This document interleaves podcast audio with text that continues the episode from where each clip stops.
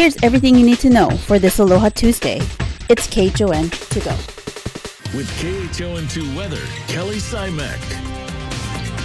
Aloha, everybody. Good morning and happy Tuesday. Setting up to be a pretty nice day today.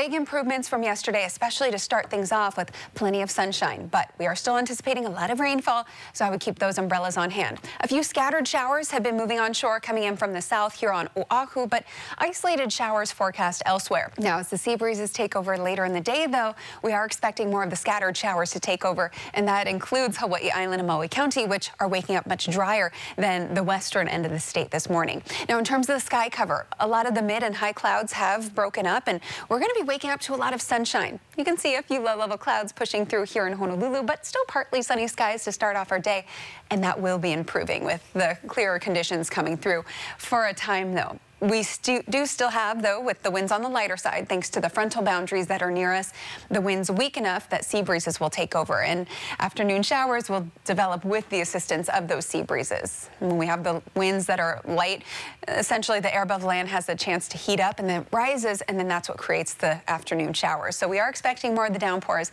later in the day, but still plenty of sunshine for the majority of our morning and early afternoon.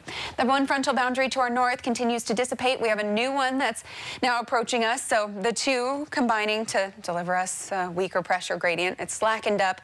Plus, we're seeing our winds influenced by the frontal boundary to our west. So southerly winds. So it's also a bit moist and humid air that's pushing through. Now you can see some of the heavy showers that are pushing through here on Oahu. And taking a look at the radar, it's really just Oahu that's being targeted this morning. A few showers about to be making their way onshore from Molokai as well.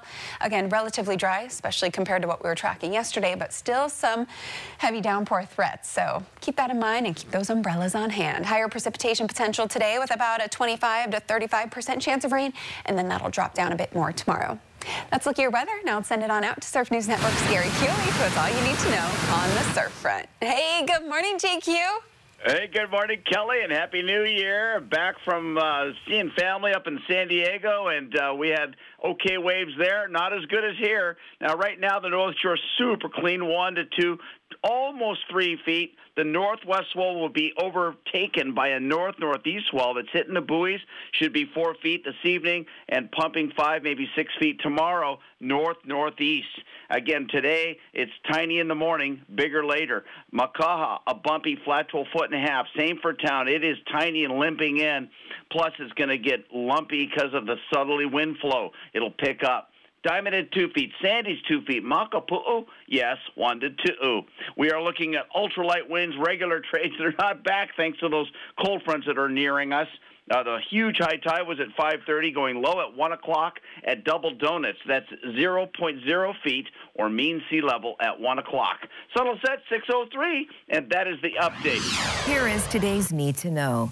3,044 new COVID cases were reported in Hawaii yesterday, with 192 people hospitalized with the virus. The state is now 74.4% fully vaccinated. New quarantine rules are in effect. Among them, if you test positive, regardless of vaccination status, you must isolate for five days instead of 10. For a look at all the changes, go to KHON2.com.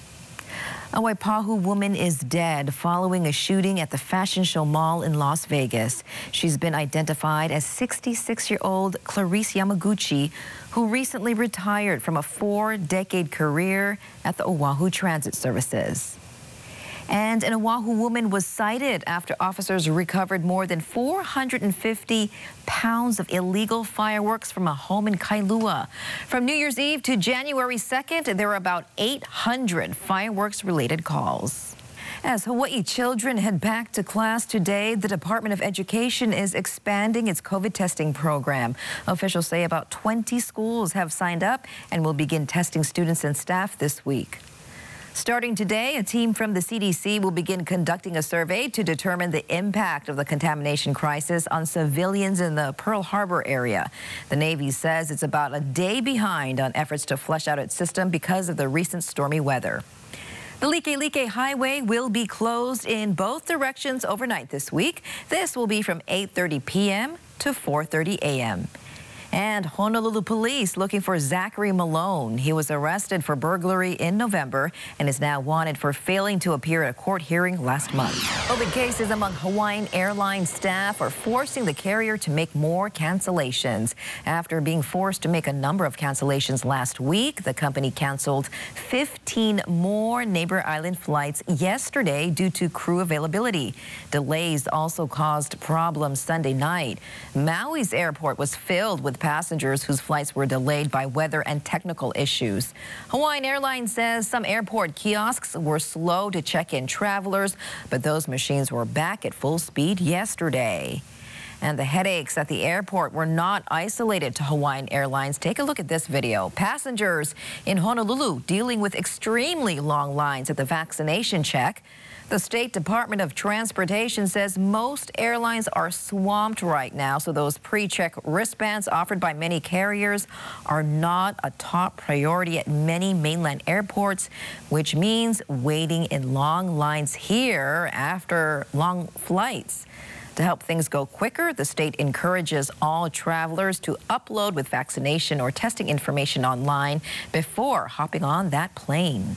On Hawaii Island, an investigation is underway after a 75-year-old Hilo man fell from a closed area within Hawaii Volcanoes National Park and died.